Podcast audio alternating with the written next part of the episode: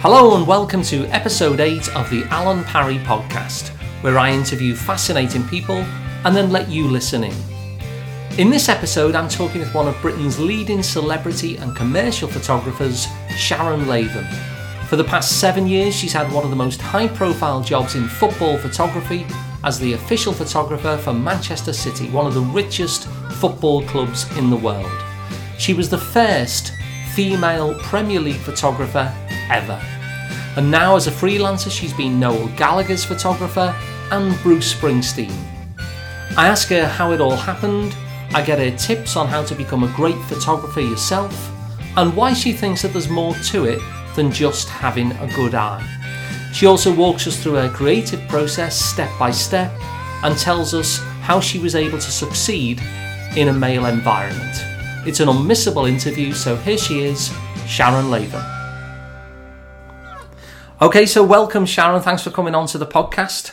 No, thank you for having me. Hi, how are you? I'm good, yeah, and um, I'm glad you're on because you've had one of the most high profile jobs in sports photography for the last seven years and you've recently gone freelance. So I know you'll have a lot to kind of teach people about, you know, the creative process and, and working in high pressure environments and all that sort of stuff.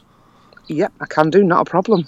Well, I'll, I'll go into all the city stuff a little bit later on. I just wanted okay. to kind of um, bring it back to the roots because, as I say, you're you're a you're a top top photographer. Um, and I, I, think it's fair to say you specialise in celebrity photography.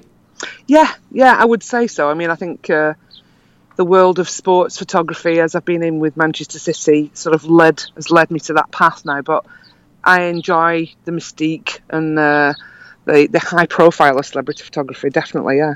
See, I remember when I used to chat to you, celebrity celebrity photography was something that you were very keen on. So it's it's interesting that that's where you've ended up as well. Yeah, yeah. I think um, it's a bit of a, it's been a bit of a dream and a bit of an ambition to do. So, as you say, to get where I am now is is amazing, really, from what I was. So, I'm really chuffed. so, so what was your when you go back? You know, I often ask this of people, um, you know, both outside and on the podcast. When someone has a passion like like yours, like you spend your days day in day out taking snaps what was your very first interest in, in photography going way, way back? The very first time it kind of enraptured you, basically? Um, I think a lot of it stems back from being very, very little. Um, my dad, way, way back then, had a, a camera and used to take it everywhere with him. Um, and I was enthralled with how he did that and what he did. What was and it that enthralled you about it? I just found it. I found it great, and uh, uh I found it unbelievable because he had a dark room as well. That you could see this little box, and I was probably about six or seven. You saw this little box, and he'd point this little box at you, and then, you know, either the next day or the day after, he'd come out of this little room, and there'd be pictures. It was. It, I just found the whole thing fascinating. So it was like magic, really. Yeah, it, it, to a small child, yeah. Um, and unfortunately, when I was eight, he passed away, um, and I got the camera and I still have the camera. Right. Um, it doesn't work anymore, but I still keep it. It's sort of like um, I don't know. It's like a little touchstone. Yeah, it's and like symbolic re- of your first interest. Yeah, and it reminds me as well what inspired me and why I enjoyed it doing it in the first place. And then over the years, as life goes on, excuse the aeroplane going over the top of me. I'm sat outside my garden. I don't um, blame you. The weather's very nice. Absolutely gorgeous. As time went on and and I carried on through life, photography was always there. It, it, was either a really strong hobby or I'd go and set myself little projects and I'd try and take photos every day. Um, but then, as you say, life goes on, and you, I had a family, and even though I continued with the hobby and continued with my passion, it, it wasn't till later in life that I thought I went, well, I want to do this properly. Well, I, I understand that thing about the whole magic box, you know, producing photographs, especially when you were really young.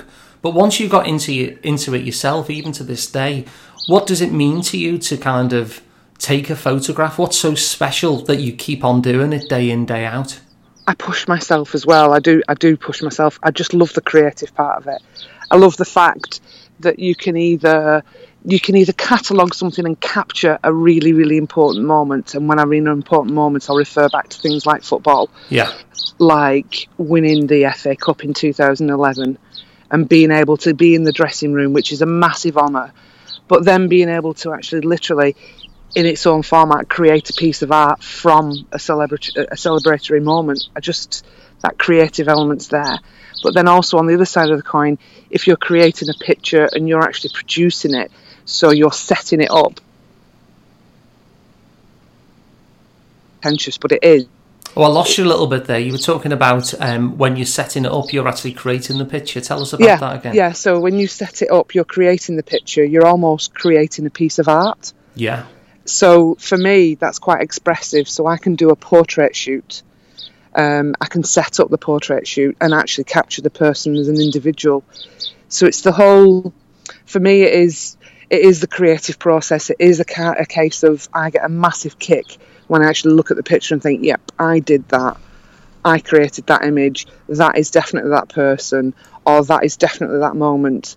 It's it's amazing. I love it. Absolutely love it. It's it must be the same with songwriting. It must be the same with songwriting. Yeah, I guess so. Yeah, I suppose. Um, although I think with songwriting, um, you don't really capture something that's actually. I mean, I suppose you can to an extent, but when you when you take a photograph of, of, of say a live event, you're capturing a moment of history Yeah. that is actually there. But if I Yeah. were to write a song about it, it would kind of be my interpretation of it. Yeah, but for suppose so. instance, that picture that you just referred to in the dressing room is is something beyond again, isn't it? There's been Yeah, some, I mean, I, yeah, there's, I've been so privileged in, in so many instances, eh, you know, not just with the football, but behind the scenes with stuff as well, to actually capture moments for Manchester City fans that they probably would never see, yeah, in, you know, in the dressing room or on the training pitch or on pre-season or wherever. And again, you sort of have a little bit of a responsibility to fans as well to make sure that you put yourself in their shoes to think, right, okay, what would they want to see? And, and Yeah, because you're their eyes, aren't you? I Yeah, thought yeah. about that. I mean, I'm a, I'm a keen football fan as well, but that's true. The photographer is basically the like almost like the insider spy on behalf of the fans. Like, Yeah, look, and- look, look, look what they're doing. Look what he's just done. Look, look at him in exactly, training. exactly. And we were we were very we were, as as a club, City were quite innovative with how they did it. I don't think there were many clubs doing it at the time, and I went into Carrington and built the relationships with the players. and the Carrington's their training centre, isn't it? Yeah, it was. Yeah. It was back then. They've moved now, but back in the day, it was Carrington, and you know, it was the likes of Craig Bellamy and Carlos Tevez and Nigel De Jong. It was that sort of era, and um, the relationships I built with them meant that I sort of like became molded into the background, so to speak. So it was nothing unusual for them to walk into the boot room and there was Shaz on the floor taking photos. Yeah, So you were actually then in a position to be a camera out the way and nobody noticed you taking the photos, so to speak. So they were completely natural. And the fans absolutely loved it. And there was little seven picture galleries that went up on the website. And I remember my content manager coming back to me and saying, "We've got to do this every every other day because it's like the hits on the website are massive." And yeah, and I just thought, well, all I'm doing is just taking photos of what they're doing. It seemed a bit bizarre. then, then I realised what you said there about the fact that fans weren't seeing this. yeah. So then I, I took a bit of responsibility and thought, right, if I'm going to do this, I'm going to do it really, really well because I'm going to think like a fan. So again, that was a massive buzz for me because I just thought the more people that were seeing what I was seeing, and rather than me taking it for granted, was it was such a big deal. It was really, really good. And then from there, over time, obviously, City TV then developed and said, you know, we're going to do Inside City, and they started doing videos of it as well. So our website at City was was the forerunner for for those sort of things. And I think, if I'm being honest, some of my pictures were the forerunner for that, which is great. But again, it, it was a creative process for me because I again got a kick out of the fact of right, look, I've just got Nigel Young bantering with Joleon Lescott, and it looks great, and the fans will love that. So, yeah, it's uh, So it's you, a fact you really the- saw yourself as a fans representative. On, on some instances, yeah, I did, and as time went on, it was it was it was more relevant that that was the case because I'd go to games and I'd try and get stuff in the tunnel as well to make sure that fans could see what was going on in the tunnel. And now, as time's gone on, our social media world, you know, there's more access for doing that as well. So we've got like Twitter and you know, you know, live Facebook feeds where we can actually see players arriving at the airport to go on trips and things like that. So times have moved on, um, and and that's only in the past seven years. Well, think I think that's that. a big lesson to for many creatives, though, and I think you know I'm I'm, I'm a songwriter as well as you know, but um, for any creative really, that I think sometimes we do take for granted what's behind the scenes. We present the finished product, but revealing what goes on behind the curtain, people people really interested in that stuff. Yeah, I mean, it's even relevant now. When I, I've, I've just been recently doing some uh, photography of Noel Gallagher on his tour, Yeah, and it's great to go in the pit at the front and you photograph Noel on the stage, etc., performing out to the fans. You turn round and you photograph the fans, and you get shots of them really enjoying the concert and all the rest of it. But after the first three songs, that's usually it. The photographers get taken out of the pit and removed. yeah, I've been very, very lucky in respect of Noel's got me access all areas. So I've been photographing then out of the pit on the stage. So while Noel's performing out to all those fans, I'm able to photograph from that vantage point. And again, that's quite behind the scenes yeah, and quite documentary style. yeah. I was that's Um, what I was thinking. It's quite an historic document for some Yeah. of these gigs. Yeah, and and you know some of the pictures that he's put on Instagrams have, have had some great comments, and and it's simple pictures of him just walking back from the microphone and capturing him just literally glancing into the camera and a little smile, which you don't see very often from Noel um, but yeah, it, it, again, it's a docu behind the scenes sort of style, and again, it's making yourself not invisible, but but blending in um, and familiarizing. Because one thing I did do is I got to know all the all the the guitar techs and the lighting techs. So I started making them brownies and millionaire shortbread to keep me in the in the in the good, in their good books, so I can sort of like sit behind an amp or hide behind a light, and and that keeps them sweet as well. So again. Thinking from a fan's perspective and thinking from Noel's perspective as well as what he wants to be seen, so Yeah. it's cool. Well, uh, it's funny you should say that because one of the things I was going to ask you about was when when I kind of enter your name into Google, I get taken to um, to things like Man City websites like Blue Moon and stuff like that, and it's it's very obvious that you were very well liked by the fans, and it's obvious as well from what they're saying that you were you were clearly genuinely liked by the players. Yeah, And, yeah. and you're talking there about you know getting to know the guitar techs and all the kind of sound people and all all the people who make the show happen behind the scenes. When you're a photographer, who- especially a photographer of people rather than a photographer photographer of things, to what extent does the fact that you're very kind of bubbly and, and go out of your way to be a people person, to what extent is that important as a photographer of people? absolutely vital. Absolutely vital. And, and the thing is i think my personality lends well to it. I think um, you can have all the technical knowledge and be an amazing photographer but if you're photographing people you've got to have a, a warmth an empathy and a sympathy to what the individuals are doing and just the fact that they're human beings like yourself you know people can get starstruck people can oh look it's you know it, it's Sergio Aguero or whatever, or oh look, it's Noel Gallagher, and y- you can't because they are just normal people. Yeah. Genuinely, they are just normal people. And but I also think the sheer fact that yes, I have the capability to warm with people and make them smile and make them laugh makes them more relaxed with me, and I think that's so important. The old saying that I always pick up on from from years and years ago is "people buy people first. Yeah, and That's right, you because you used to be yeah. in sales I yourself, did, didn't yeah, you? I remember I- you I- saying yeah. that, yeah. I used to be in sales, and, and the old adage was people buy people first. If they Yeah. buy you, they'll buy your product. Yeah, And that's that's sort of stayed with me, and, and it has a relevance now to what I do. That that people will be happier in your company if you're a warm, endearing, and, and, and lively sort of person. I remember a few players would say, "Oh my gosh, it's great when you're having a really rubbish day. You can walk out to training, and Shaz will always be there smiling." yeah, um, because it is very rare that I, I get down. I just do tend to be quite an upbeat sort of person. yeah. Yeah, so that yeah, it is really uh, your personality for me in what I do. It's absolutely vital, and I think for anybody in business. But you must get better pictures because I mean I've, I've done Yeah. some I've done a few little kind of film projects. Um, one of them was with elderly people in Liverpool, and, and they're not used to being in front of the camera. Mm. And I, I found that I found that the personal style would turn someone who would have been wooden into a human being. And what you're trying to document is is the human being in your Yes. photographs. Yeah, yeah, yeah.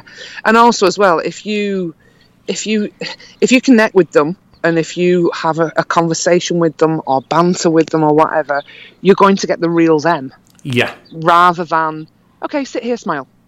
Uh, nobody wants to have their photograph taken anyway. Let's be honest. that's true. Nobody wants to have a camera pointed in the face. But if you've got somebody who's lively, smen- smiley, friendly, uh, uh, and not, you know, just pointing a camera in your face, uh, Yeah, because the, then- the the best photographs aren't they? Is where the photograph actually captures something of the individual. Where you look at the picture and you go, okay, I kind of know something about that individual just from this photograph. and you can still do that in a non-documentative sort of style as well. So Yeah. we've talked we've talked about documenting moments. We've talked about um, you know documenting gigs, etc. Those are all things that happen in life. You can actually make sure uh, in a portrait situation, and it's the same if I have somebody who's coming to do a portrait with me. I will spend, I will take them. Yeah, it'll take half an hour for me to take the photograph.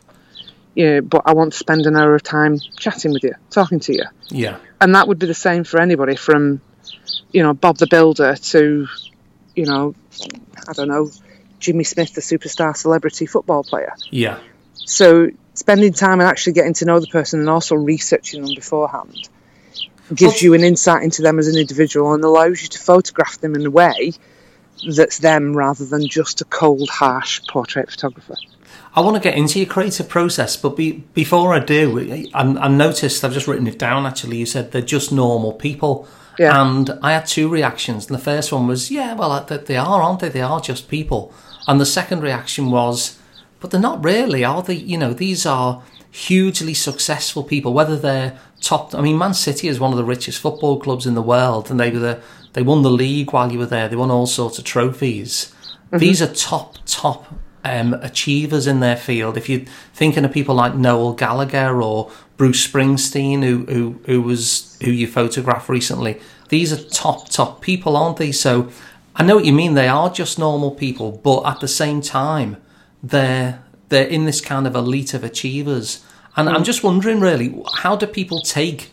Because you you you undercut all that. You've got this kind of um, Victoria Wood quality to you. So. so, oh so i like that she's a ledge She is. honestly yeah well, well, how how do they take to that? Because you're not someone who really will will grovel up to people. You you kind of bring it down to a very down to earth thing, I imagine. How, Yeah. Is does that always go down well? honestly, I've never ever had a bad reaction.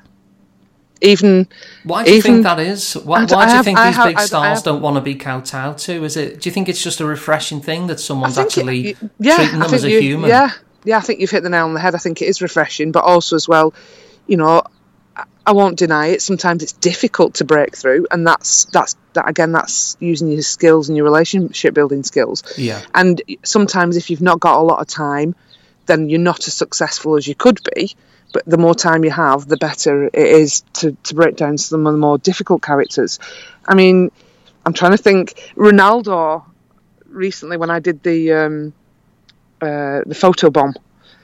Oh Afterwards, he- yes. Well, t- Yeah. tell us about that because I've seen that, but other people might not have done. But yeah, that was typical you. Tell me. yeah. So the Ronaldo photobomb was done unintentionally, but but worked in So my this, favour this again. is this is a photo of Ronaldo, isn't it? Yeah. That someone's taken, and you're photo bombing Ronaldo. Yeah. And I can't think of a I can't think of a, a more, you know.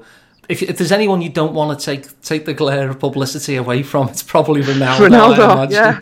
But there So- you were. So, yeah. so what happened as a result of that? So I he was he was on the bench on the away bench at the Etihad Stadium, and I could hear literally all the cameras clicking, and I wondered what I wondered what was going on. so I popped my head round the side and saw it was him.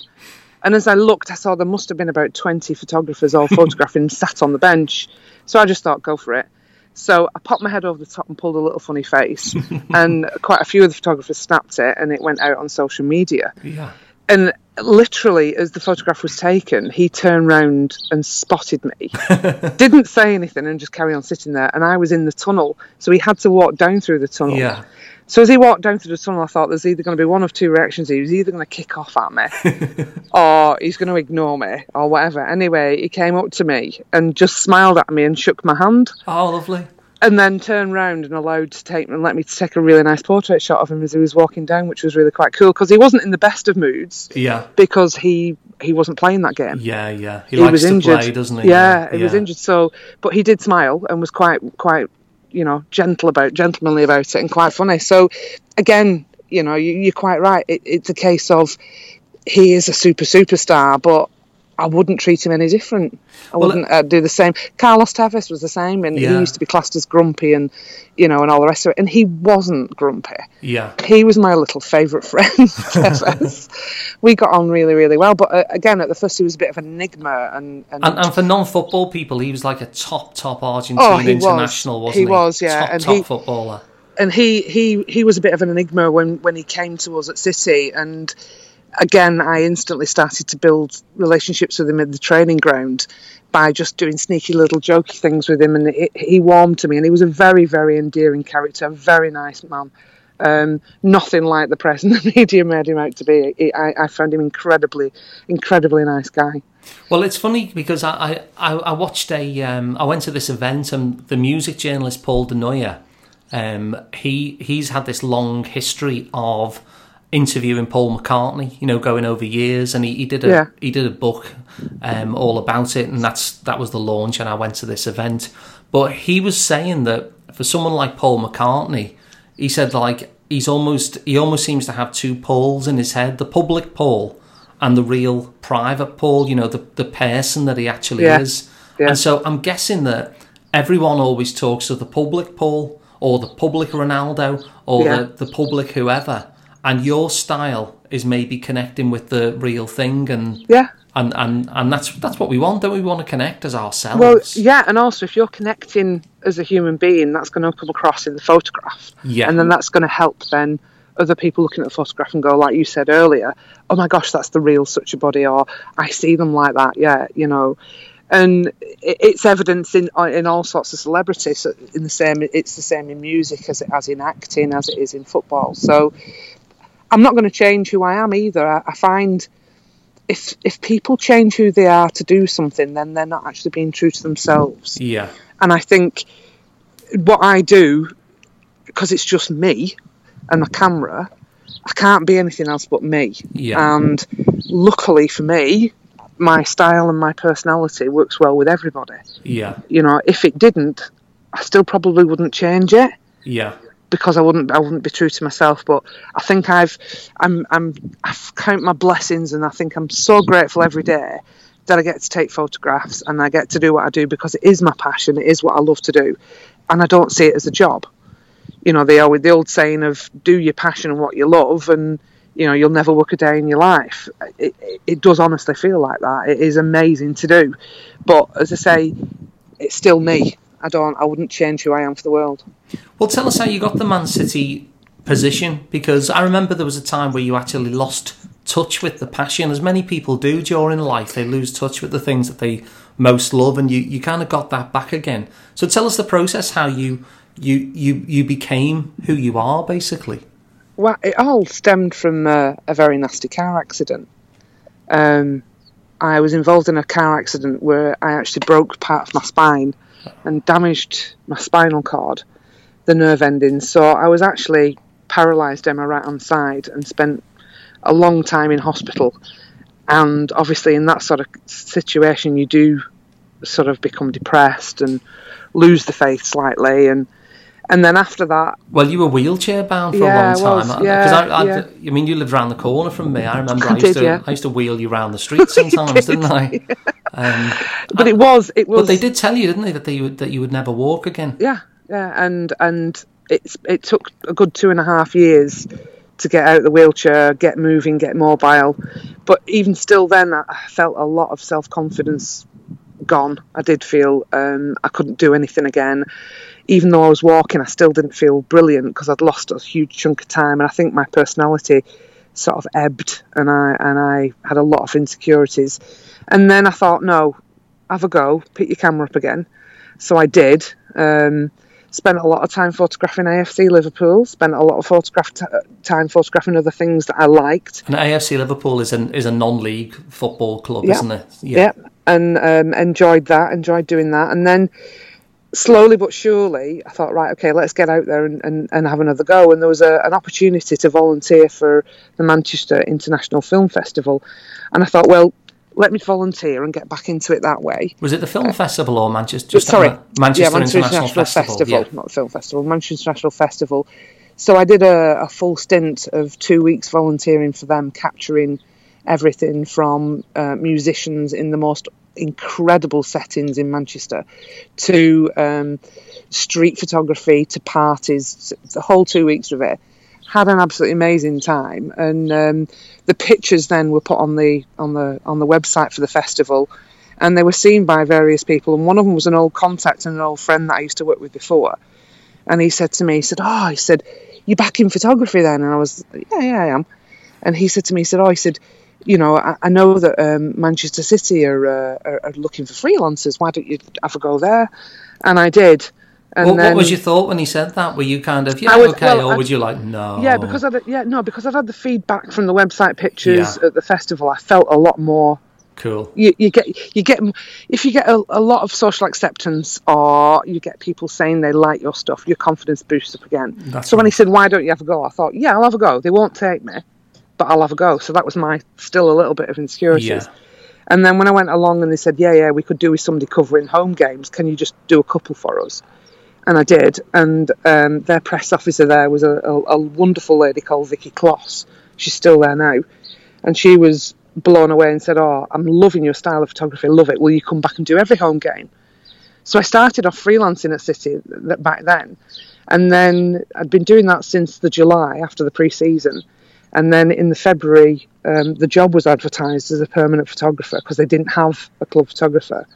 And I, I thought, do you know what? I'm not going to lose anything if I, if I apply. I'm enjoying doing this, so I applied, and um, I got the job over. I think there was about 55 of the photographers that they saw, Wow. and I got I got the job.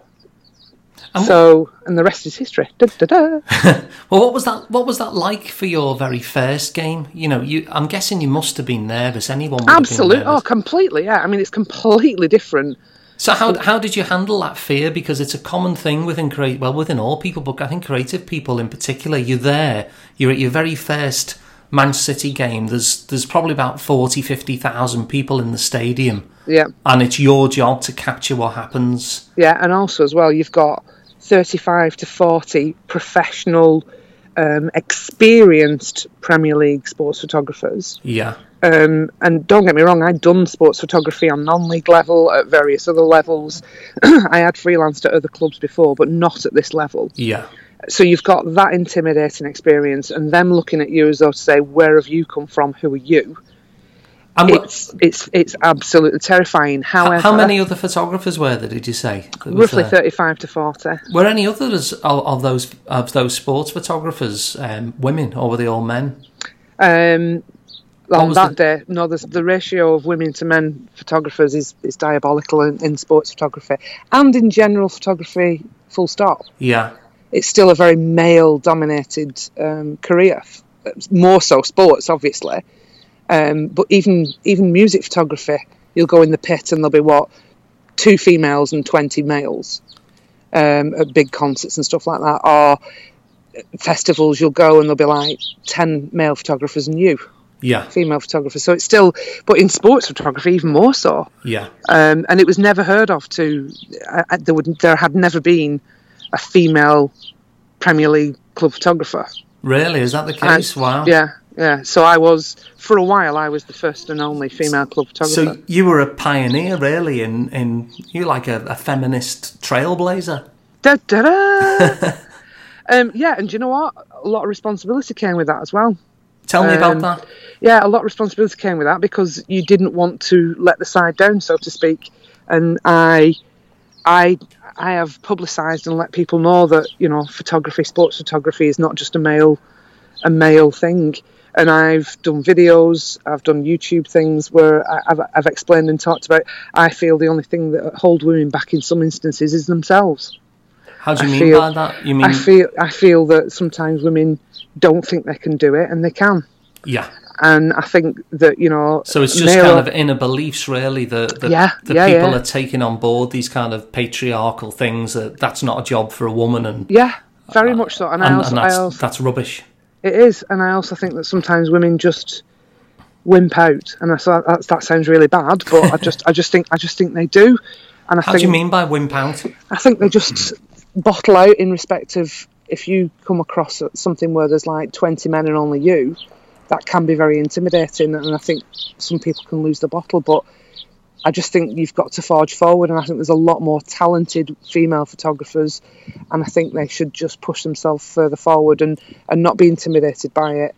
Well, what's Um, your what's your advice for that? So if you've got like in photography, you're there. There's thirty odd very experienced photographers. They're all men.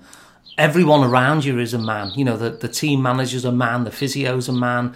The guy who looks after the kits is a man. All the footballers are men. The referees and the linesmen are men.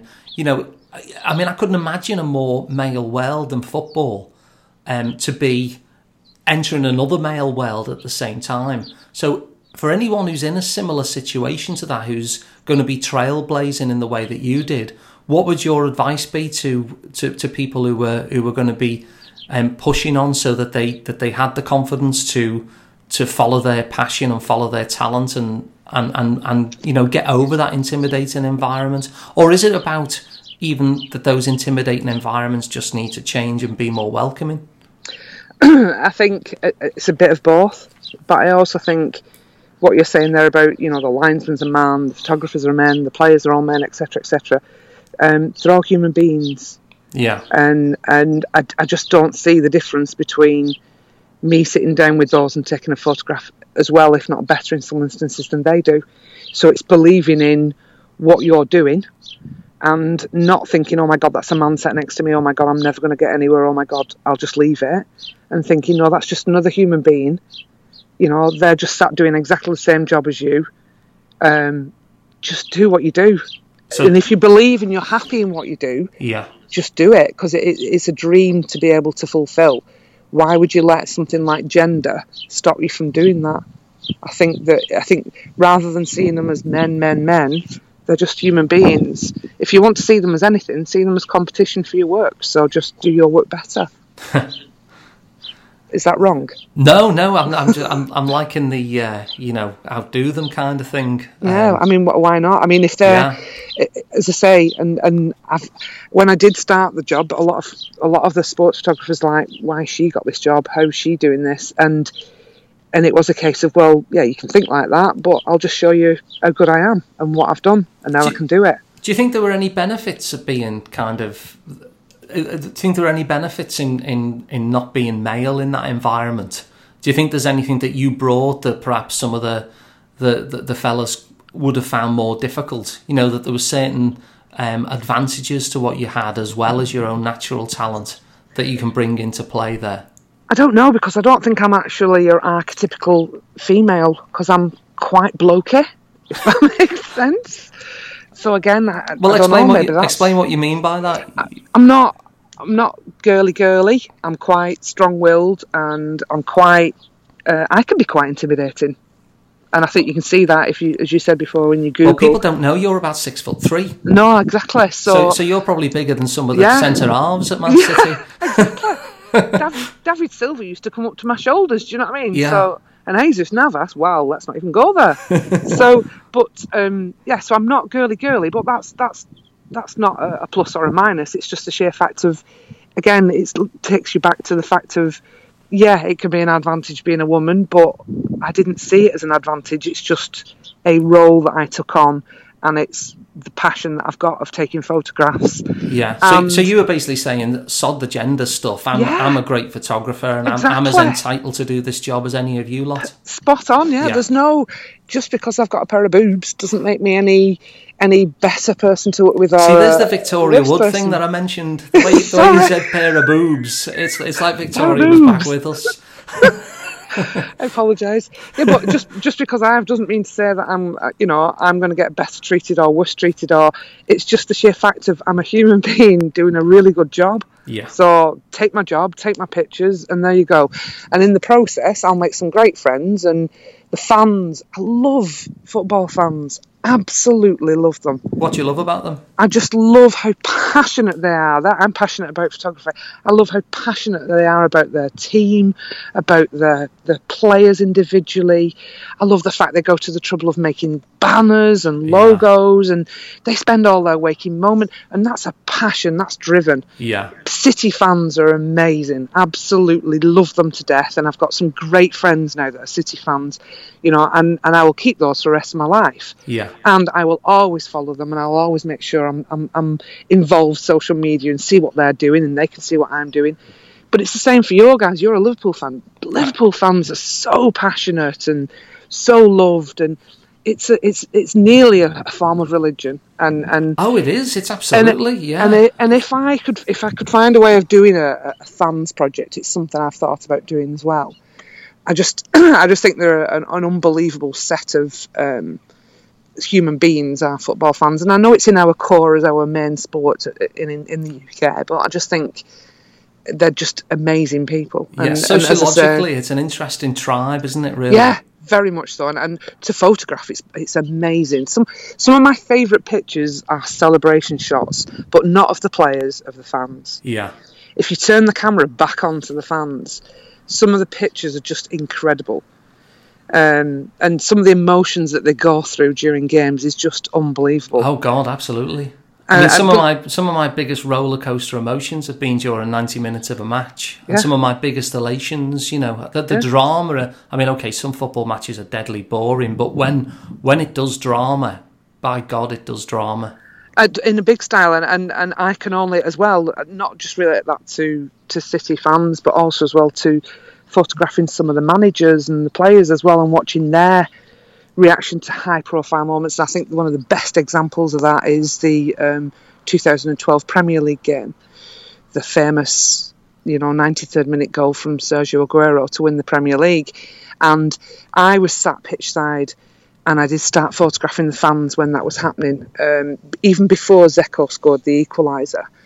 Um, and I also thought I'm going to stop photographing the game because I was sat really close to the bench, and I watched Roberto Mancini, who he's the manager at the time? Yeah, he was the manager at the time, but he wasn't the most expressive sort of manager. He only did it in little fits and spurts during games. He wasn't, you know, he wasn't very, very, you know, expressive all the time. But in this instance, I watched him and he was on the floor, he was stood up, his head were in his hands, his arms were everywhere. And when Dzeko scored that equaliser, I thought, I'm not going to bother photographing the game, I'm just going to photograph him. And I watched him go through every emotion a human being could go through. It was unbelievable. And the set of pictures I've got from that day is just amazing. I'll go back on it and look. And then when that That's goal a brave scored, call, though, isn't it? Isn't that a brave call as a I- photographer to say, "I'm here to photograph the match, and I'm going to turn me back on the match yeah, when this is the, manager." this was the championship-winning game potentially." yeah. But the shot, the final shot that I got, is quite. Uh, it was was used in newspapers and magazines, and it's actually been in one of my exhibitions and was the biggest selling photograph. And it was when Roberto literally jumped on top of Brian Kidd and literally wrapped his legs. The assistant manager wrapped his legs around him, but his face Yeah. was directly into my camera, and the, the expression of happiness, relief, elation is just in that one photograph, and I just I'm immensely chuffed with that photograph. But I'm also happy with the set of images that I got of him crawling around on the floor and, and David Platt, his his other coach, coming to him and him batting him away and like, "Don't talk to me, leave me," sort of thing. It was it's amazing to watch. And then obviously after that, once that was done and, and the final whistle went, you got the whole fans spilling onto the pitch. Yeah. So I, I just literally ran onto the pitch, tried to snap some of the players coming off the pitch, but then just went for the fans, and the the, the, the pitch just filled with fans. It was amazing. Well, tell me about this because what you're describing there is um, during a live event, a photographer has to have a great dramatic instinct as to where the story really is. yes, yes. And tell me, well, tell me about that because that's not something I've ever I've ever experienced. Uh, What kind of advice would you give to a photographer in the same in the same kind of instance to make to make sure that they understand where the story's going to be? T- tell us a bit about your process and what where your antennae is at that moments like that. I think if you think about, you know, again, if you put the fans in the forefront of that, if you think about what would want to be seen, if you can think like that, then you'll get the picture. Because if I was to have just stayed where I was and tried photographing all the bench and the backroom staff and all the rest of it and the players coming off, yeah, that'd have been great. But I wouldn't have got those absolutely emotional shots of fans on their knees crying and thinking about so thinking about who's going to be viewing this picture what where you are. So oh, there I am I'm at Manchester City I'm photographing the club winning the first Premier League title in so many years. Yeah. who's going to be my audience? The audience is yeah it's going to be the press and media but I'm the club photographer.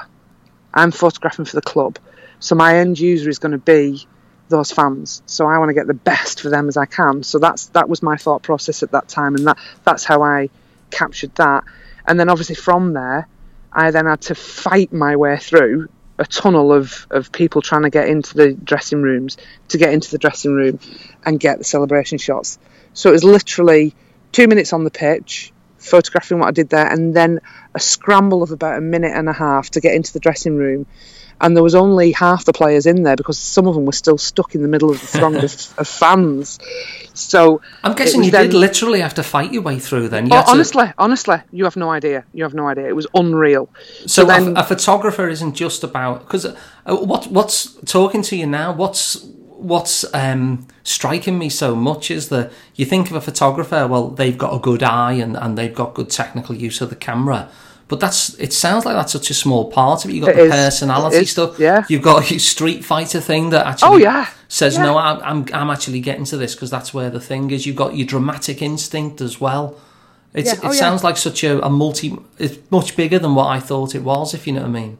Yeah, I mean, you've got it, it's difficult because that you've got a responsibility to the end user, as I say, in that sort of situation. You've got a responsibility to document what's happening in that style of photography. You've got a responsibility to to make sure that you don't miss anything, and it is a massive responsibility.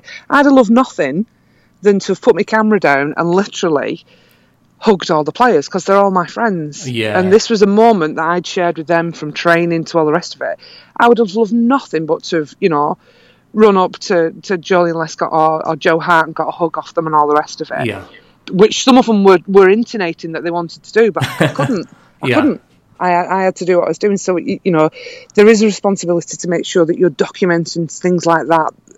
Same with the FA Cup when we won the FA Cup. And obviously, the, the the biggest mistake I made at the FA Cup, which is catalogued in history now, was I got carried away and was so elated and was just snapping, snapping, snapping. When Carlos Tevez came down with the trophy and the, the cup on his head and and all the, the lid of the trophy on his head, walking around with the flags and all the rest of it. It was just an un. I can't tell you how unreal an experience that was at Wembley. I thought I thought my, my, my life had peaked when we beat United in the semi final, and I got to walk onto Wembley's pitch and take the picture of the coin toss. I thought that was my peak Oh, at Wembley. wow. Yeah, I mean that was just incredible Yeah. to walk to the centre circle and have a whole stadium of red and blue screaming their fans, screaming their, their players' names and the, the team. What- Your heart was literally in your mouth. I didn't know you'd done that. That's an Oh, incredible God, experience, isn't it? Unbelievable. So you're you there and on the centre circle of Yeah, Wembley with the all the photograph. players Yeah. around you, Yeah, lined up, ready to start a, a- an important cup match like that. yeah, absolutely. And I thought that was, you know, my life doesn't get any better. you know, this is brilliant. And then there we go. We win the trophy.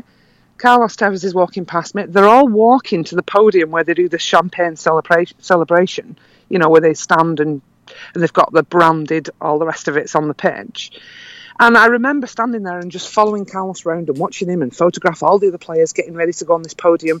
The champagne was passed, and literally as the cork was popped, I was then brought to my knees by a security guard. and I was on the floor, and I'm thinking, what the? and I thought, what's his problem? And he, he, he picked me up off the floor and dragged me to one side and then turned me around and said, look, you're not supposed to be there. Look. And when I looked, there must have been about 90 press photographers, all in a pen, directly behind me. and I'd gone and stood in front of the shot. So they're wanting Carlos Tevez and they're just getting photos of you all behind. Yeah. so the whole team was popping the champagne, and all they've got is me taking the photograph. You must have been of- very popular with your. I was not. I was not a popular bunny. So, you know, that's my enthusiasm and naivety of, of thinking, great, I'm getting all this moment, I'm getting it all, and getting caught up in it, and then realising that I'd ruined a shot. And it was so lovely because when I finished at City, all the photographers had that picture blown up Oh God. A3. Father Ted moment. Yeah, blown up A3, and then they had a, a border put round it in a frame, and every every single one of them signed a message to Oh, me. isn't that nice? Yeah, so that that was So really, you were, really. you were so- forgiven. yes, I was forgiven. It took them about twelve months to get over it because still Yeah. they'd come they'd come to the Etihad and they'd go, stupid woman, stupid woman, and I'm thinking, no, it was just me being passionate, and somebody should have stopped me. yeah. You know what I mean? Some security guard eventually floored me, all six foot two of me, to the ground in a rugby tackle. So somebody should have stopped me from doing it. But that that just shows me again, thinking about the end user, thinking about what I'm taking, and just going for it. Do you know what I mean? Literally just going for it. It sounds like as well going back to that um, Premier League winning match because I mean it was really on a knife edge, wasn't it? It was only at the end City actually won the league, almost like Yes. the final kick, Yeah. wasn't it? Yeah. So your decision to switch to the manager rather than the game, I'm guessing as well. Were you thinking? I, I'm I'm looking for what's the unique picture because if someone scores, pretty much every sports photographer in the land is going to have the ball going into the net, and you're going to have the manager and the elation and the response to that, which is what it's all about, isn't it? It's about emotional response. That's that's the whole nature of story. If Yeah, I things mean- happen that we don't care about, it's not a story, is it? Well, exactly. And I knew um, there were, I think there were about, again, f- about 50 photographers at that game that day because it was a case of it was going to be either us or United that would win. So Yeah. it was like half the world's photographers were there. So I knew I was I was at a different angle to get any goal scoring shots anyway. But I'd also put a freelancer and a tremendous photographer called Ed Garvey, and I'd put him in our exclusive corner pit. And I said, right, you stay there. You know, nobody's going to go in there with you because it's our pit. And you know, if anybody scores at that end, second half, we've got it. Blah blah blah. So I knew Yeah. as well that I'd sort of covered my ass, so to speak, on that. and of course, Ed, wonderfully, got the shit ripping off shot of Sergio spinning the shit round his head, oh right. and that's that's an iconic shot that's gone everywhere Yeah. as well. So we we basically sealed the two shots of the, the of the whole thing from from from the from the game. So yeah, it was a risk to turn away and turn me back on it because I could have still got some great pictures, but I just thought, nah, I'm going to go for him. So I went for him, and I got what I got, and I also got some amazing pictures of of players that were on the bench, absolutely emotional, that uh, that have not seen the light of day because I think they're quite intimate and personal. They've got them. They've got those pictures. oh, that's lovely. So you know, sometimes you don't want to put out to the press and media somebody being emotional because they're a bloke and they don't like it. But it's a moment in time for them, so they've got it. And I know certain individual players have got them in their offices or on their walls at home. And that must make you feel just as proud. Oh God, completely, yeah, yeah, yeah. I mean, as I said, yeah, you, you you're working for the club, you're working for the end user, the fans, etc. But also those players spend a huge amount of time with you. and You become quite close with them. So when you spot you've got an intimate photograph that you know they're going to love and their family are going to love because you get to know their family as well. You, you give it to them personally. You don't put it out to the world. They don't want to see that. So we spoke there about your creative process, really, like, and it's it's a very kind of in the moment creative process when you're in a, a live event, like at something as dramatic as a football match. Mm-hmm. How how is your creative process different when you've got a posed shoot? So someone says, right, we've you've got a brief, you need to take kind of something for a magazine, for instance, of this Yeah, yeah, yeah. person. What Yeah. what happens then? Because it, it, it it could be very easy, couldn't it, for all of these photos just to be very samey samey. Yes, and that's the thing now. If you think about how long people have been taking photographs for, it's usually already been done. Do you know what I mean? Yeah. Um, That's the curse of being creative at this Yeah. time, and Yeah, yeah. everything's been done. everything's been done or or something's been done and then plagiarized again and again and again so it's been watered down into various different versions so it is very very difficult to come up with things that are unusual and unique but you can still do it i think you can So, and what's your process? What did you do? You I- get the brief. How would you approach it? let's let's go for example on um, one of my big commercial shoots again that I've done for City, and that was a it was a Christmas. Uh, they wanted to do a signature Christmas shot that could be used for retail to promote Christmas items for sale in the shops and online.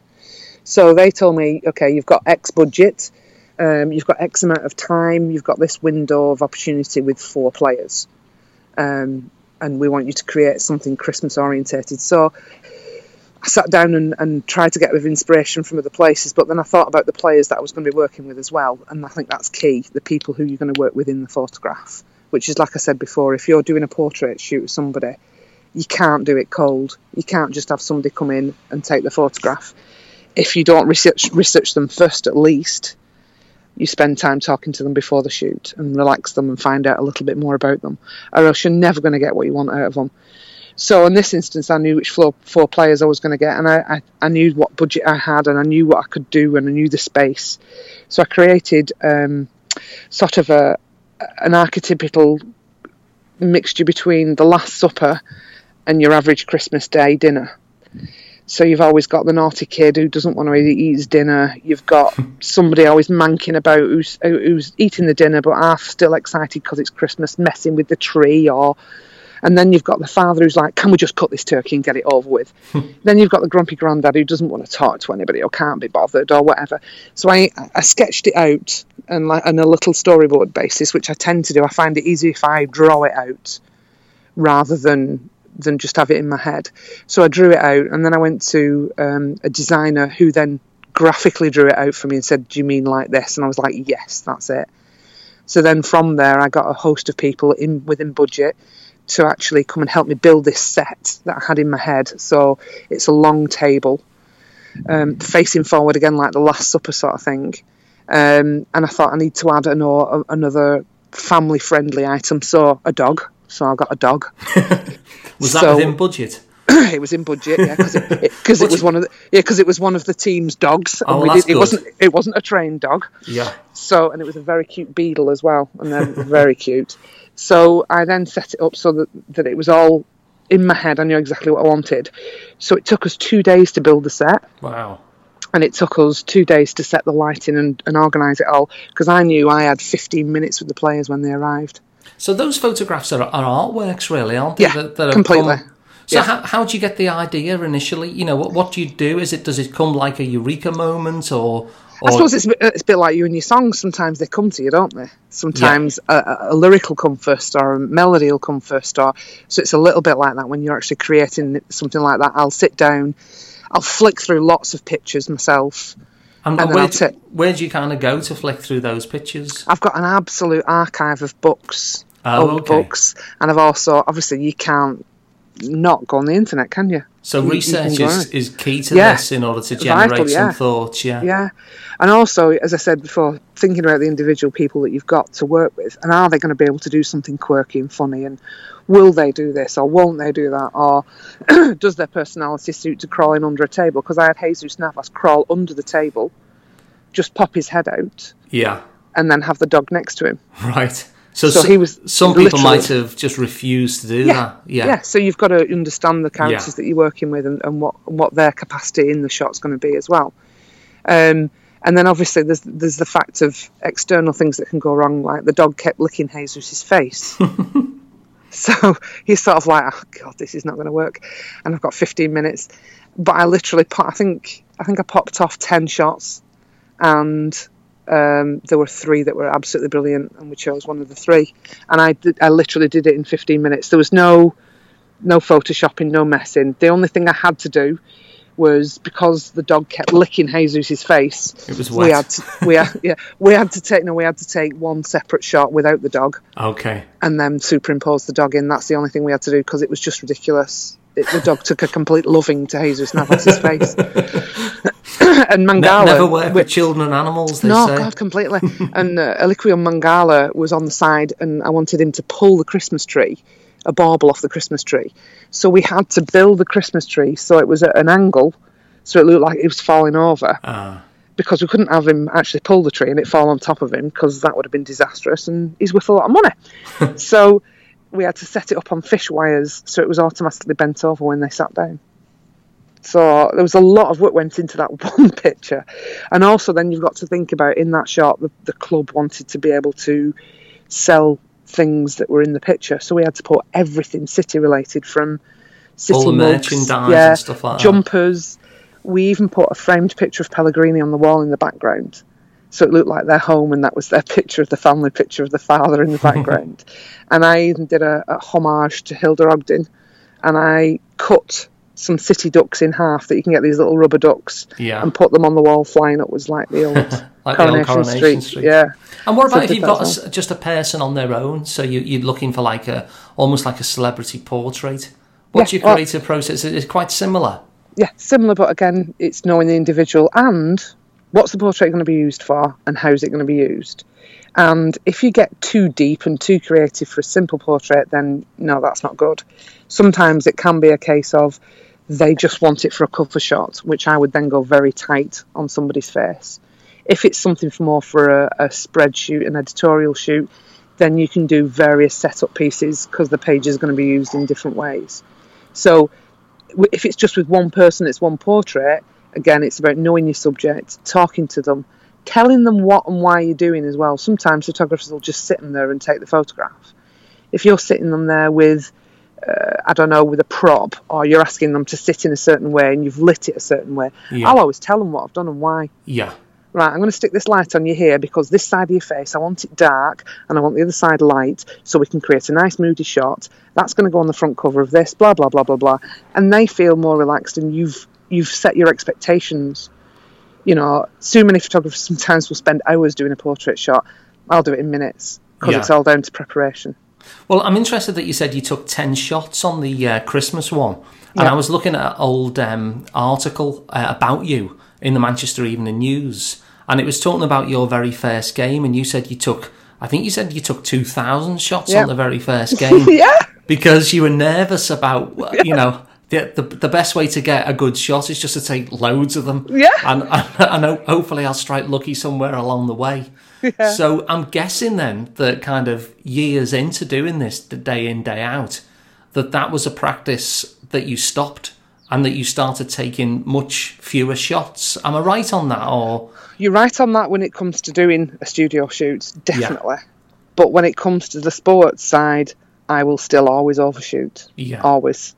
Um, why is that? Why did that I don't not know. change I, d- I don't know. It's, n- it's never changed. I just I am an overshooter, and people laugh at me, um, just because I just do. I don't know. I just I'll take far too many shots because I think, well, I, I, it might be a confidence thing. I don't know. I don't know. It's just I guess in a live event though, you every second is a Yeah. potential moment, isn't it, that needs to be captured? and also I'm thinking about the fact of where I am in relation to how many of the photographers are with me, and I want to get a different shot to them, but it's so difficult if you're sat like Champions League. There'll be so many photographers, and you're restricted where you can sit. So you're then sat in a row with about 15 of them. So if somebody's running towards you, all 15 of them are going to fire off a shot at the same time, and you hear it. Mm. You hear it, and then sometimes I think, well, I didn't click then, but they did, Yeah. and I think, oh God, have I missed something? yeah. oh no, but maybe my eye's slightly different to theirs. I don't know. Maybe that's why some of my shots are different. I'm not sure. So, uh, just in terms of like you've you've travelled an awful lot with with with this job.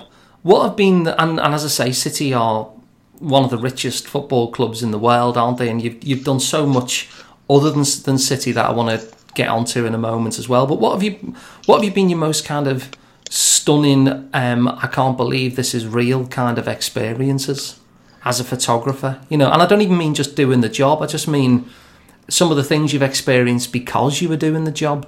Yeah, I mean, always the hotels and the environments that you're in are absolutely unreal. And I've been to places and I've stayed in places that, as a, a general individual, I would never have been able to afford or do myself, which I find very, very fortunate. You were in a seven star hotel, I remember at one Yeah, point. yeah, yeah. Yeah. And in Abu Dhabi, unbelievable, unbelievable. So what what's the difference between a seven star hotel and a five star hotel, and, and where do they keep the six stars? I think the butlers was something to do with that. You had butlers for your room. Oh, you had a butler in your room. Yeah, yeah. Well, on the uh, on the outside of it, so they were the, there at your beck and call, but I never used him. I think he got a bit bored.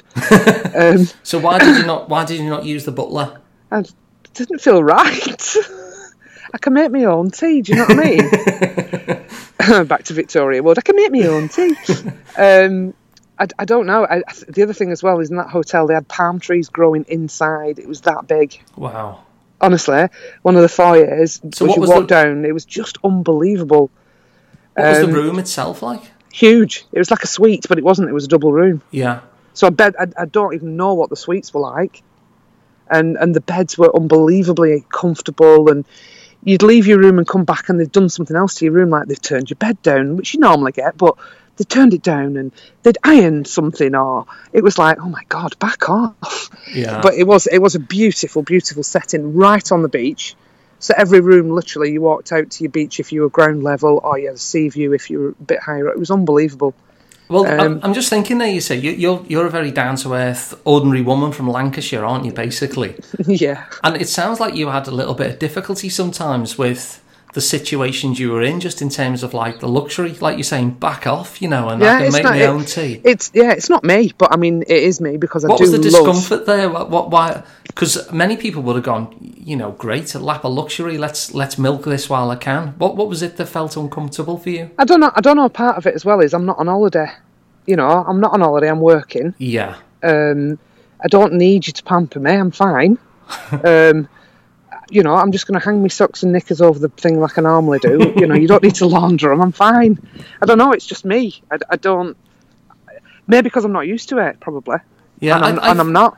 I feel uncomfortable though, even like, do you know when um, you'll go for a cup of tea or something, and they and some some places they start pouring your tea out for you. I get uncomfortable at that. You're like, no, you're all right. You're not my slave. Thanks Yeah, very it much. seems a Dave." bit it Yeah. seems a bit too servile, doesn't it? Too, a Yeah, bit too unequal yeah. kind of thing. Yeah, and then I'll, I'll think, no, you, you just like me. It's all right. Just just bring us tea. I know you've got to bring us the tea. Just bring it and leave it. Thanks a lot. it's, it's all right. Leave it. They're, they're, and I don't know whether that's you know their expectations of their boss or what have you. I've not a clue. But you're all right. Go and do something else. It's Yeah. fine. But I mean, some of the key moments and are, are unbelievable that weren't sort of like photographer related. Were, um, for example, in South Africa, I got to swim with sharks.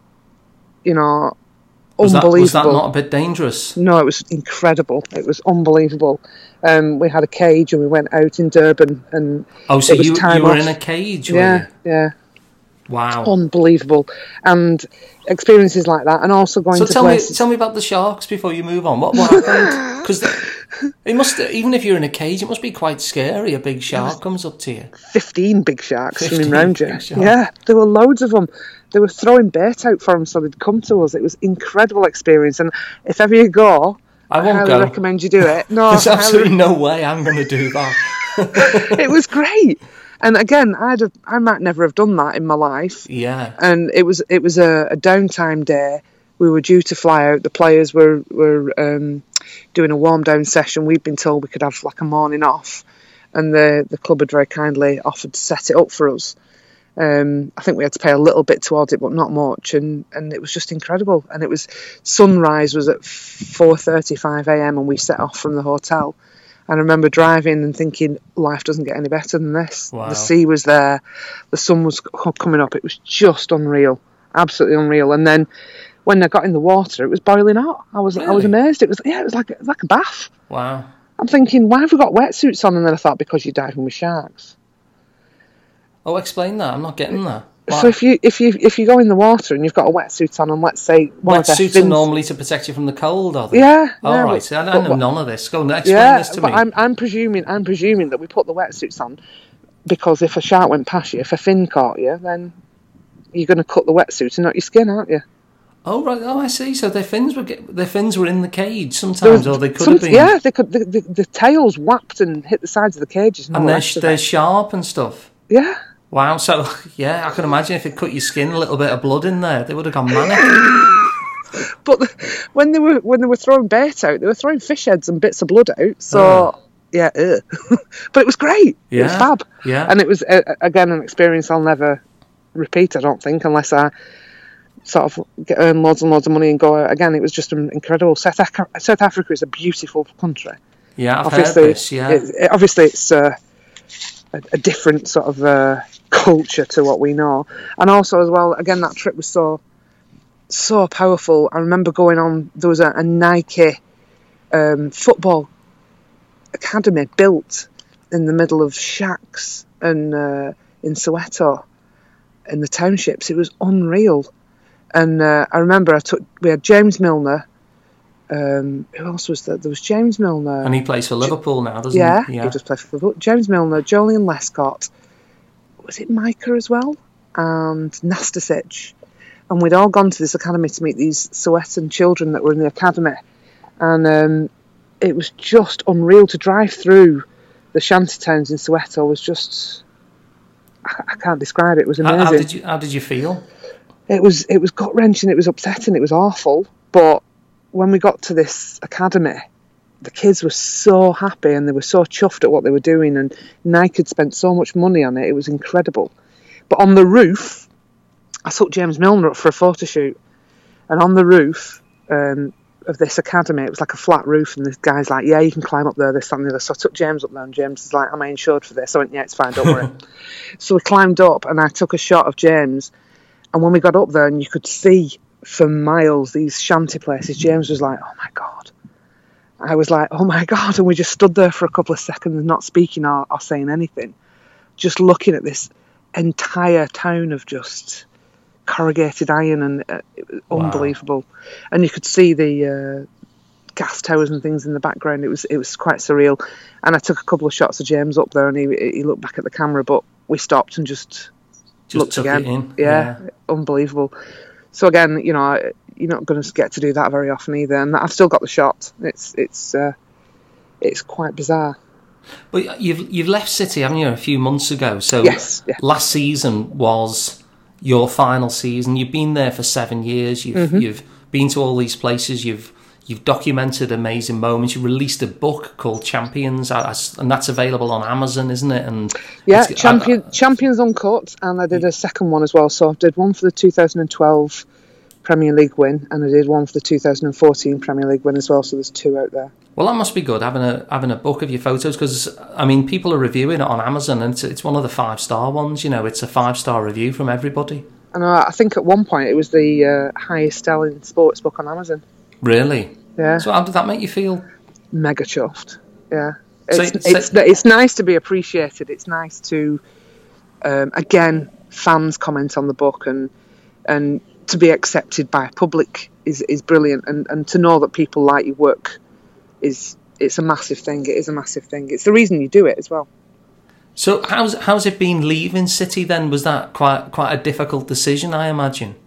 Um, it was, but also as well, I just thought, I thought if I don't go out into the big wide world and do what I want to do, which is I, I always plan to do other than football, more celebrity stuff and, and more freelance work. I thought if I don't do it now, you know, I'm going to turn 50 soon. I thought if I don't do it now, I'm always going to wonder what if I'd have done that Yeah. and I also have other ambitions as well as photographing football, and I've it's afforded me such an insight into a- a world that people don't know about, and it's and it's done me really really well. But I just thought it was time. Seven, yeah, it's time to do something years. a little bit different. Yeah. Yeah, and also as They well. say that was it's- seven years, don't they? Because the, your whole body regenerates every seven years. You actually, you, you're physically not even a different, the, the same person from seven years before because all your cells have turned over. Yeah, and I mean, it, it is it is difficult to be crouching down in the rain and snow, and Manchester always has rain, and ninety minutes of your cameras getting wet through. I mean, not that I'm mourning, but it, it, it you know physically it gets demanding. Yeah, physically demanding, And and, it- and it- especially in light of the fact that you had such a, a big injury as well. I guess. Yeah, yeah, and my back does suffer dramatically, Yeah. and I found my recovery time after games a lot higher than it than it than it was before, and I thought, mm, no. So Um, what have you been doing since then? You're freelancing. Give us a taste of, of where you're up to at the moment before we Yeah, close. I mean, yeah, I mean, commercially, I'm I'm I'm I'm making my name as a commercial photographer. I love. what, what does that actually mean? A so commercial pho- photographer? commercial photography means that you, the photographs that you take are used to either sell something, so like a product or an individual, rather than editorial. Editorial shoots are where you'll take a photograph of something that's used in the press and media, and that you know, so it could be I see. so it could be an interview you know, you could have done an interview with a celebrity and you photographed it, so that will be editorially used along with the interview. Whereas a commercial shoot will be, let's say, I don't know, Nike or Umbro have a new pair of trainers, and you're told to shoot them, and whatever you shoot is then used to sell those products. So your um, shoots there are they are they product shoots or it will be someone people someone famous wearing the shoes? Yeah, yeah, that's more likely the case. Yeah. So I like I like commercial work. I do like commercial work, but I also have a massive affinity still with the celebrity and with music photography. Um, so I've been working. I've done a little bit of work with Noel Gallagher. Yeah, I've covered some of his UK parts of the tour and some of his American parts of the tour as well. Um, and I'll be continuing that when he comes back from. Um, he's in Belgium, Switzerland, and Germany at the moment, so I'll be continuing doing that. So that's again his images. Then are kept for his usage. They're used for his social media. They're used for whatever he wants in future as well. So they're catalogued and kept for him. And you recently photographed Bruce Springsteen. Yeah, his, that was an, at yeah, his request, that, wasn't it? Yeah, yeah, that was that was incredible. So I was very lucky. Again, in in the world of uh, business, it's not what you know, it's who you know. And again, that was another reason for keeping my contacts with City and making sure that City were happy with what I did. So I've kept a lot of good contacts. And uh, the actual promoter of uh, of the actual tours at the Etihad, the, the music tours, got in touch with me and said, "Listen, I'm putting your name forward to Bruce Springsteen. He's not got a, a tour photographer. What he's doing is he's going round to the stadiums, doing his gigs, and he's using different photographers. Can I put your name forward?" And I'm like, yeah, go ahead. Daft question or what? Yeah. And then um, Mr. Springsteen's uh, publicist people got in touch with me and said, uh, We've looked at your work, we'd really like you to photograph Bruce's gig, blah, blah, blah. So I was like, get on. So I, I covered the uh, gig for him and then Bruce tweeted and Instagrammed the pictures and then they were put all over his website with my name all over them as well, which is great. It's fab. You mentioned something there that it's not it's not what you know, it's it's who you know, which I think is is actually a, a bit of a self deprecation. Um, because first of all, you are a fabulous photographer. I've seen lots of your work, and it's it's stunning stuff. But secondly, um, we were talking before about what it takes to be a photographer, and we were saying that you know it was a picture was building up to me that it was about you know artistic eye and and, and dramatic antennae and technical skill and all that sort of stuff, but also the people skills. Yeah. And yeah. so when you say it's not what you know, it's it's who you know. I don't think that's completely true anyway because your Possibly work is not. so good. But No, what I wanted yeah. to say is the who you know. I mean, you're you're someone who didn't have any of these kind of celebrity contacts when you when you began your photographic journey, and the who you know is is people that you've actually gathered along your journey. I just wouldn't want people to hear that and think, "Oh, right, this is just someone who was well connected," because you really weren't, were you, at the beginning? God, no, I was a, I was just a, you know, a Lancashire lass who did freelance photography here and there and brought her three children up and had a passion and a desire to, to do it to do it for a living and make a living out of it. And you know, 20 years down the line, I'm where I am now. Um, you know, I took it seriously when I was around 30 and wanted to wanted to do it properly. Then the kids were getting older, so yeah, I wasn't anybody. I was, and, and I don't think I'm an anybody now, but I, I, I do. I am immensely proud of the body of work that I've got. I'm immensely proud of some of the photographs and, and where they've been seen and, and how they've been seen as well and by whom. Um, And I'm also, not I think those interpersonal skills are, are what what what what helps. I mean, people are choosing you because they like your work and they like working with you. Yes, yeah, Yeah. yeah, yeah. yeah. I would, de- I would definitely agree with that. I don't think it's, uh, yeah. I mean, I mean, that that comment is probably quite blasé of not what you know, who you know. I think you're probably quite right. I think it is a case of uh, uh, who you've learned to know, possibly, is a better way of putting it. Um, I, I, as I say, I, I, I feel enormously lucky and proud of myself. I'm in a better place as a human being for doing what I do as well, and, and, and it's because I've do you mean by chosen. that? I think it's because I've chosen my passion rather than Mm. just doing a job that was there to make money. Um, you know, I'm not lauded. I'm not. I'm not incredibly wealthy. It's not the best paid job in the world yet. Um, but it's not all about money. It's for me. It's about the fact that I can wake up in the morning, And now as a freelancer, I can choose who I want to work with and when I want to work Yeah. and where I want to work, which is a massive amount of freedom to have than getting up at 6.30 in the morning, going to one place and then coming home again and then doing the same thing the day after, which is what a lot of people do. And, and I know that I'm very blessed not to have to do that now and I'm, I'm, I'm really chuffed. Yeah.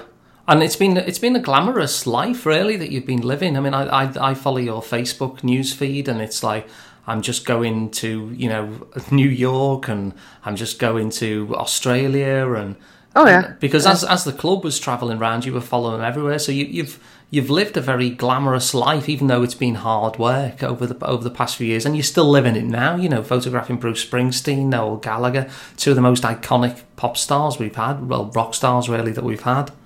Yeah, I mean, it's glamorous, but it's hard work. Oh yeah, yeah. And imagine. people think people think it's mega glamorous. Oh, you're working with Premier League footballers, or you're working with rock stars, but it's not. You're still in your car driving around like a muppet. you know, you, you, you're not. There's no. It's not all glamour and oh look, yeah, I'm just Yeah. putting my ball gown on. No, it is. It is graft. Yeah. But you do get to see some amazing places. Like and it's passion graft, isn't it? So, yeah, it's, yeah. exactly. So it doesn't matter. It it doesn't matter if you're working till two, three o'clock in the morning.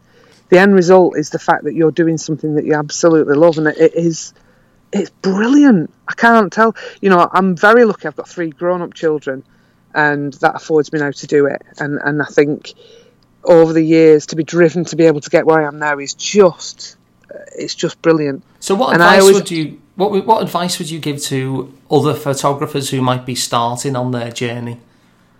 um, just keep working as hard as you can. And also, if you're starting off, work out what you like to photograph. Because people say, yeah, I'm a photographer. Um, but what is it you like to photograph? Do you like to photograph people? Do you like to photograph landscapes? Do you like to photograph action? Do you like to photograph, you know, architecture? You need to find out what it is you like to photograph Why, why do I need to find that out? Why is that important? because because then you're not just scattergunning because you, you if especially if you're a freelancer you've got a business model then and it's important to work out where you want to go like i i know exactly what sort of jobs i want to take and what sort of jobs i don't want to take um, and you know sometimes that may sound a little bit stupid to turn work away because it's still paid work but i know what i like to shoot and what i want to do and i know that I don't really want to compromise by going doing something that, yeah, it's still photography, but it's not something that I really get a buzz out of. so it's important really from a branding point of view really to be known for that. Yeah. And then when someone wants that, It is for me. to you. yeah, Yeah. yeah, It, is, it is for me. Whether it may not be the same for everybody else, but if if somebody's starting out in photography and they really really like it, I would always advise them. And and people ask me this all the time. I would always say take photographs every single day, every single day. Take photographs every single day, especially as a young person who's just starting out in photography. And then from there, if you take photographs every day, you'll work out what it is you like to photograph and why. And also, you'll get to understand your camera inside out, every setting, every way you use it. You'll understand it more and more if you're using it every single day. And people laugh at me and say, "Yeah, you've not done that," but I have. Mm. I think I that's have- great advice actually for Yeah. whatever it is that you want to do, whether you're a musician or a writer or Yeah, pick or your guitar. Yeah, pick Yeah. your guitar up every day and play. Yeah. Or you know, write a short story or start writing something every single day. Well, do you know the comedian Tim Vine? Yeah, yeah. Uh, um, he's like a gag man, isn't he? Really, he's very, very successful. Has huge audiences. His uh, his practice is he says whatever, no matter what the day is, no matter what's going on for me, I write ten jokes a day. And he Wow, said, "No, there you go. they don't need to be very good jokes. I don't put a lot of pressure on me." But by the end of a year, he says I've got over three and a half thousand jokes, and I can pick the best ones out, and I've got a show.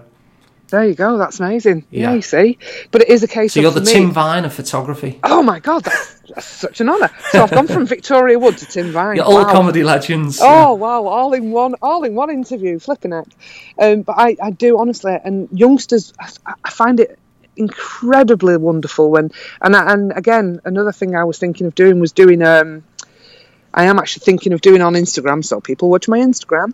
Um, I am thinking of doing a, a, a top tips for um, mobile phone photography because would the be great. mobile yeah because the mobile phone is such an immense tool now and people just pick it up and point it and photograph with it and um, I'm, I'm thinking of on my instagram giving sort of two tips a week on how to get the best out of taking photographs with your phone I think that'd be wonderful, you know, because I think, um, do you know, one of the things that, well, there's a few things, isn't there, that are proven to help people's emotional health, really, their emotional well being, to make people just feel happier and better. And one of them is mindfulness, being in the present moment. And Hmm. another one is taking notice of your surroundings. And photography, I think, is is a great way of sort of getting out there, being part of the world, really noticing the world, so you can choose what you're taking a photograph of. So I think I think there's a lot of benefits for doing that, not just in terms of helping people be better photographers, but just in terms of being happier people as well. Yeah, and uh, the world that we live in of the mobile phone, the cameras on them now are tremendous, and there's so much more to them than just what you do. Is you when you open it up, you can just hit the button and press the button, and oh look, there's a photograph. There's so much more you can do, and if you if you have an interest, as you say, in the world around you, and cataloguing it for yourself and for your family, then there's no better way than with a mobile phone. So how can people find you on social media and, and your website as well? Is this where I plug myself now? Yeah, plug away. Okay, I'll. I'll add this to the show notes as well, so people can click directly to you. Okay, so I have uh, an Instagram account which is at MCFC Shaz. And people keep saying to me, why don't you change that from at MCFC Shaz? And I'm not because I'm still a, MCFC stands for Man City Football Club, doesn't it? yeah, I am still a City fan. So even though I'm a photographer, you know, and I'm not getting away from my past, so it's on Instagram, it's at MCFC Shaz. Yeah. Um, on Twitter, it's at Snapper Shaz. Snapper Shaz. And then I have a shiny, bright website. Ooh. Shiny, shiny website. So what's Um, the address of that so people can, can find Amaz- amazingly enough, it's SharonLatham.com. Oh, really? That's good. Yes. And, Simple, effective. Yeah, Sharon La- La- SharonLatham.com. And, and Latham is L A T H A M, isn't it? Yeah, and Sharon is just one R. Yeah. Have you got photos on your on your um, SharonLatham.com? Oh, it's all photos. Magic.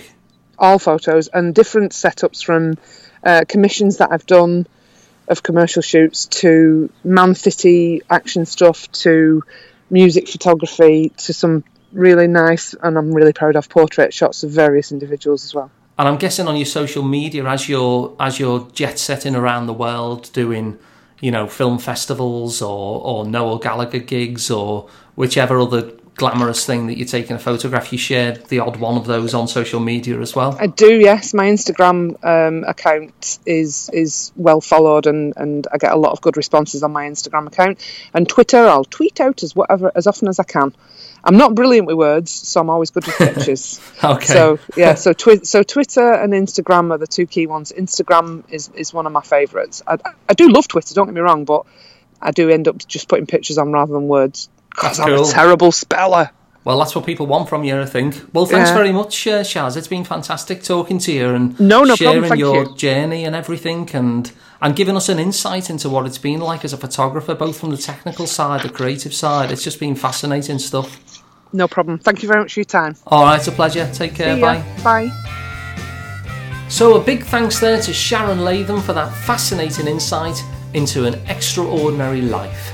The Alun Parry podcast is now available on iTunes and all your favourite podcast players. So, here's a request for some help. If you like the show, please go to iTunes and give it a five star review. That would really help me out lots. And if you enjoyed today's show in particular, please share it on social media and tell your friends so that they can enjoy it too. And of course, you can also visit alunparry.com, spelled A L U N, where you'll find all of our past episodes and all of my many blog posts too. And most of all, as ever, thanks for listening, and I'll see you on the next episode.